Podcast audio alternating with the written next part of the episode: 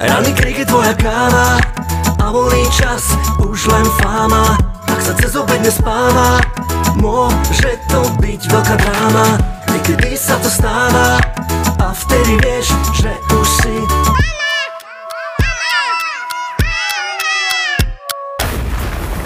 Matkovanie. Úvahy o materstve. Milé jednomatky, dvojmatky, viacmatky, takmer matky aj nematky. Matkovanie je job sám o sebe náročný vo všetkých ohľadoch. Časovo, fyzicky aj psychicky. O tom sme sa utvrdili v predchádzajúcich epizódach našej podcastoknihy. Tentokrát sa zameriame na ďalšiu podstatnú časť matkovania, ktorou je priestor s jeho tromi zložkami. Dĺžkou, šírkou a výškou.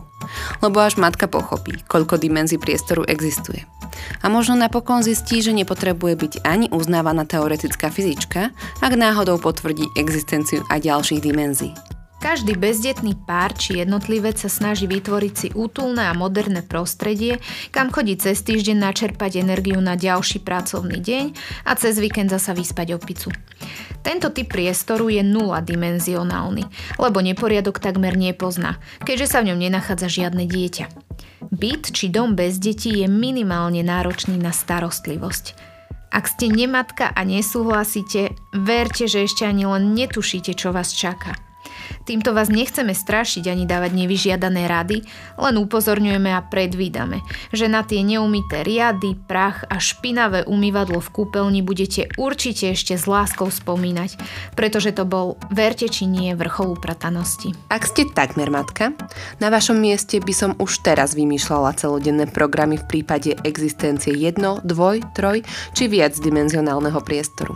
Jednoducho, toľko dimenzionálneho priestoru, koľko detí plánujete. Pretože platí základné pravidlo fyziky, že čím viac detí budete mať, tým viac možností na vznik neporiadku existuje. Tak aby ste napokon nedospeli k zisteniu, že ste tú ktorú dimenziu podcenili, pritom ako znova malujete steny, vyťahujete deti z kredenca alebo ich odliepate zo stropu. Vo fyzike matkovanie naozaj platí. Čím viac detí, tým viac dimenzií sa matke otvára. Nechajme teraz komplikované fyzikálne zákony, nad ktorými môžeme dumať napríklad pri takej nočnej zmene s bábetkom, ktorému sa prerezávajú zuby a pokračujme radšej v matematike, lebo tá sa dá rovnako trefne použiť na obdobie matkovania. Konkrétne sa budeme zaoberať veľmi podceňovanou veličinou, ktorou je neporiadok. Pozrime sa na rovnaký problém ako v úvode, teda vzťah priestoru a dieťaťa, len očami matematiky. Možno to bude trošku zrozumiteľnejšie vysvetlené. Využijeme pritom jednoduchý model aritmetickej postupnosti. Čím väčší počet izieb naše bývanie má, tým priamo úmerne narastá množstvo neporiadku, ktoré je dieťa schopné vyprodukovať. Pozor, ak hodnotu pre dieťa, čo je 1, vynásobíme číslom 2 alebo väčším, už nemôžeme hovoriť o aritmetickom raste neporiadku, ale o exponenciálnom raste neporiadku. Takže laicky povedané, Čím viac detí v domácnosti máme, tým násobne narastá množstvo neporiadku. Ak už bývate v menšom byte či vo viacizbovom dome s deťmi, prosím rozhliadnite sa okolo seba. Pozorovanie bude základom ďalšej kategorizácie vás ako matky.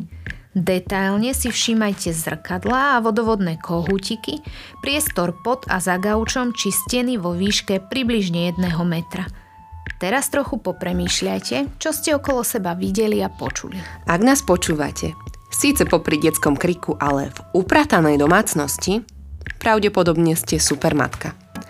Ale ak nás naopak počúvate popri detskom kriku a v neupratanej domácnosti, ste skôr neporiadkomatka.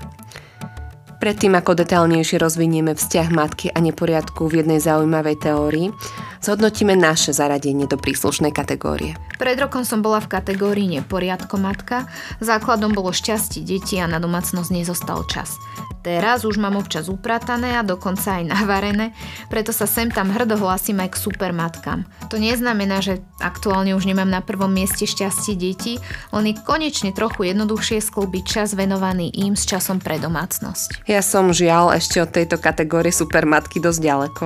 Chvíľa mi to dokonca vyzerá až veľmi zúfalo, hlavne keď sa nemám ani z čoho napiť, lebo nemáme ani jeden čistý hrnček. No a práve preto musíš mať záložné plány. Ja som už neraz pila z misky ako pes, či namiesto lyžičky naberala jedlo várechov, naberačkou z detskej kuchynky alebo čímkoľvek, čo bolo po ruke, keďže program umývačky riadu vyzeral byť nekonečným. Takže sa asi zhodneme, že nás zase oklamali. Na matkovanie nás lákali fotky na internete, na ktorých je vidieť krásnu, nastálovanú matku s čerstvým melírom, dokonalou manikúrou a pedikúrou v obtiahnutých šatách z najnovšej kolekcie najprestížnejšej značky, predávané samozrejme s postavou modelky. Škoda, že na fotke nebol rozsiahlejší záber ukazujúci dva koše neopratej bielizne, práve prebiehajúci tretí program prania, druhý program sušenia, umývačku riadu idúcu na plné obrátky a aj napriek tomu na kuchynskej linke nesystematicky uložené vytvorenú celú ďalšiu súpravu neumytých riadov a tanierov. Ale to práve, že vôbec nie je na škodu. My, novodobé ekomatky, sa riadíme príslovím, že čo sa nezmestí do umývačky v rámci jedného umývacieho cyklu, počka špinavé na linke, aby sa umýlo v druhom umývacom cykle. Preto treba všetkým členom domácnosti oznámiť, hlavne vlastným matkám a svokrám, že my nie sme lenivé, my sme ekologické. Čiže nie som matka, ktorá svojpomocne nezvláda svoju domácnosť, ale ekologická hrdinka. Čo už narobím. Mám rada, keď za mňa pracujú stroje, najmä tie z energetickej triedy aspoň A+, aby sme zvládli platiť účty za elektrínu, keď už ich toľko využívam. Tiež mám pocit, že stále periem a pritom obliekam deti občas aj do trochu ušpineného oblečenia. Paradoxne, aby som nemusela toľko prať. Ale napríklad po takom jedle to musím deti komplet prezliecť. Nechcem múdrovať, ale možno stačí použiť podbradník. Myslím si, že tých 10 špinavých podbradníkov prevesených na vaní by vedelo potvrdiť, že asi viem, na čo približne slúžia.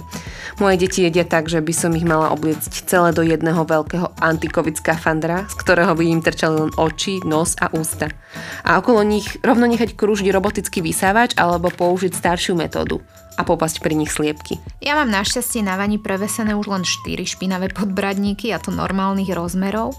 A pri apetíte mojich detí by sa nielenže nenajedli ani zvieratá krúžiace okolo stola, ale občas je problém, aby čo to zostalo v chladničke aj pre mňa. V čase najväčšej slavy to však u nás nevyzeralo takto romanticky. Dominanta našej domácnosti bola odsavačka mlieka s usadeným vodným kameňom, ktorá sa súčasne nachádzala všade, ale keď bola potrebná, nebolo možné ju nájsť nikde. No, s týmto ja osobné skúsenosti nemám, ale čo to viem o neprezlečených obliečkách a každovečerných slúboch, že ich na druhý deň určite vymením. Okrem toho ale je mojou slabou stránkou zrkadlo v kúpeľni, v ktorom sa po týždni prestávame rozoznávať, lebo je ťažké sa nájsť medzi bodkami od zubnej pasty a vytlačených výrážok.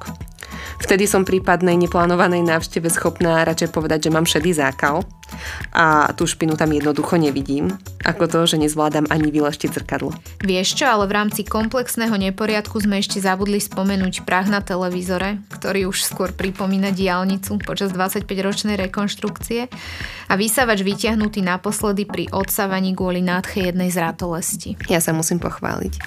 Už ani neviem, ako sa vysáva inak ako len stlačením gombíka, prípadne tlačidla v aplikácii, lebo my máme na vysávanie pomocníčku, ktorú voláme Mária. Má síce len približne 10 cm na výšku a priemer asi tak 25 cm, no vysáva poctivo ako najlepšia chyžná v latinsko-americkej telenovele. Náš robotický vysávač síce meno nemá, ale rozumiem, že vzťah s tým vašim je taký blízky, že ho pokladáte za člena vašej rodiny. Prosím ťa, nerob si srandu, lebo sa Mária urazí a zomrieme v špine. Ty si zase zavadzala o zaprašenom televízore. Z vlastnej skúsenosti viem, že na telke je najmenej prachu, lebo aj prach sa desí všetkých tých detských pesničiek, ktoré z nej dennodenne vychádzajú. Tak sa opravujem. Môže sa stať, že na poličkách je toľko prachu, že je ťažké zadefinovať skutočnú farbu nábytku. No a to sa mi už viacej približuje k skutočnosti. Ale toto všetko k matkovaniu patrí. Veď prirodzene si každá z nás radšej vyberie mať na rukách plačúce dieťa, než domácnosť ako v showroome obchodu s nábytkom. Ale práve kvôli tejto nutnosti výberu potom vznikajú všelijaké psychiatrické stavy. Poďme sa teraz znova a detailnejšie pozrieť na nami charakterizovanú kategorizáciu matiek vo vzťahu k neporiadku podľa teórie bordelo šialenstva. To znamená stupňa zbláznenia sa z bordelu. Tu už znova prichádza aj spomínaná matematika. Začníme pozitívne, teda typom rovnice, keď je bordel menší ako matka. Ak ste matematikofili, ide o úplne jednoduchý vzorec. Bordel, zobačik smerujúci k premennej, a matka, teda premenná. Ak je bordel menší ako matka, hovoríme o supermatke, ktorá má neustále uprataný príbytok, každý deň povysávané, umývadlo a batérie vždy umité, zrkadlo vyleštené, bielizeň opratu, čisté riady na svojich miestach v kuchynskej linke a hračky roztriedené a poukladané v príslušných policiach a boxoch. Táto matka bez najmenších problémov zvláda neporiadok bez psychickej újmy a preto pojem bordelo šialenstvo nikdy nepočula. Fú, no ak ste sa stratili už pri prvej vete tak ako ja a takúto super matku ste osobne nikdy nestretli, je to úplne v poriadku, pretože aj ja som takú videla iba v reklame na dokonalý život. Preto vám predstavím druhý typ matky, viac sa približujúci ku každodennej realite každej z nás, a teda keď bordel rovná sa matka. Takúto matku nazvime štandardná neporiadko matka. V tomto prípade hovoríme o matke, ktorá stíha upratovať len tak tak. Niekedy je upratané viac, niekedy menej, ale nemusí používať veslo, aby sa prepadlovala neporiadkom z kuchyne po spálňu. Bordelo šialenstvo ju stále prenasleduje a hlavné znaky sa prejavujú tak, že neustále nadáva na to, že musí po niekom niečo upratovať. Je z toho podráždená. Neporiadok vidí už aj vtedy, ak deti položia dve hráčky do stredu miestnosti a tak sa niekedy správa ako trochu šialená. Tak takýto dokonalý opis mojej osoby som zažila naposledy pred 7 rokmi, keď som mojim maturantom zadala domácu úlohu Urob charakteristiku svojej obľúbenej učiteľky a oni pri všetkej skromnosti písali o mne. Len vtedy som ešte nebola matka a o pojme bordelo šialenstvo som nič netušila. Ak by dostali rovnakú úlohu teraz, zamerali by sa zrejme na môj vizuál a teda kruhy pod očami, zvráskavené čelo, čiže taký klasický typ zanedbanej matky z našej predchádzajúcej epizódy podcastu knihy o matkomóde. Mm, ty si teda vieš vymyslieť tému slohu povzbudujúcu tvoje sebavedomie. Ale späť k teórii bordelo šialenstva. Ešte tu máme jeden typ matky, ku ktorej sa verejne prihlási málo ktorá, ale hlboko vo svojom vnútri vieme, že tam patria aj niektoré z nás. Myslíme variant, keď je bordel väčší ako matka, ktorá beha hore dole a nevie čo skôr zdvihnúť. Či všade rozhádzané hračky, natrúsené omrvinky, alebo špinavú bielizeň poprehadzovanú cez všetko, čo je po ruke. Matka, ktorá vysáva raz za týždeň, prípadne ak sú k nej hviezdy naklonené, tak aj dvakrát týždenne a umývadlo umýva zásadne až vtedy, keď sa nevidí v zrkadle oprskanom od zubnej pasty a vytlačených výražok. Počka, to som už dnes počula. Ako tak premýšľam, veď to si ty? Áno, nehambím sa a verejne sa priznávam, že patrím do tejto skupiny neporiadkomatiek. U mňa bordelo šialenstvo prerástlo do takého stavu, že neporiadok som si už prestala všímať a beriem ho ako nábytok alebo dekoráciu. Keď však príde návšteva, respektíve keď príde ohlásená návšteva, kritickú infraštruktúru upracom a tvárim sa, že patrím aspoň do tej lepšej, štandardnej skupiny neporiadkomatiek. Ako som už spomínala, do tejto skupiny som patrila minulý rok. Aktuálne som väčšinu času presunutá do kategórie štandardných neporiadkomatiek, ale mala som už zo pár momentov, keď som sa sama pasovala za supermatku. Verím však, že raz sa mi podarí mať absolútnu nadvládu nad tým obrovským neporiadkom vo svojom dome a budem tak na vrchole rebríčka ako supermatka natrvalo. Vtedy sa nenahnevam ani na neohlásenú návštevu, aj keby prišla rovno celá zahraničná delegácia. Dovtedy sa však všetci prosím ohlasujte. Ale ešte mi napadla taká kontroverzná otázka. Čo vzťah bordel versus muži? Tu by sme mohli skresať kategórie na dve skupiny. Pre zmenu začneme tou negatívnejšou kategóriou a síce mužmi, ktorí nepochopili, že neporiadok v domácnosti a domáce práce sa týkajú aj ich. Buď si bordel okolo seba nevšímajú a tvária sa, že tam nie je, čím aspoň nezdvíhajú tlak ženám úplne, ale len na 90%, alebo sú to 100% zdvíhači tlaku, ktorí nielenže nepomôžu, ale ešte aj komandujú a upozorňujú na to, že v matkohoteli to zase raz nevyzerá podľa ich predstav. Ale našťastie existuje aj skupina mužov, takí, ktorí buď žene pomôžu a chápu, že matkovanie nezahrňa okrem starostlivosti o potomstvo aj full service domácnosti, alebo ak aj nepomôžu, aspoň manželku pochvália a vyzdvihnú, čo všetko dokázala stihnúť popri matkovaní. Toto žene psychicky veľmi pomôže. Preto sme dospeli k záveru, že výsledkom našej teórie o bordelo šialenstve je to, že bordel sa vlastne nerovná iba matka. A môžeme to aj matematicky odvodiť pomocou vzorca. Veď už Pythagoras prišiel na to, že C na druhu rovná sa A na druhu plus B na druhu. To znamená, a teraz počúvajte, obsah psychického stavu matky počas matkovania sa rovná súčtu obsahu neporiadku v domácnosti a obsahu detského kriku v domácnosti. Ešte raz, jednoducho a nematematicky. Na psychický stav matky vplýva neporiadok a detský krik. A vlastne ešte tak trochu aj postoja podpora manžela, takže do už existujúcej rovnice pridávam ďalšiu premennú D na druhu. S tým musíte súhlasiť a Pythagoras už protestovať nemôže. Pre všetkých nezdatných v odbore matematika.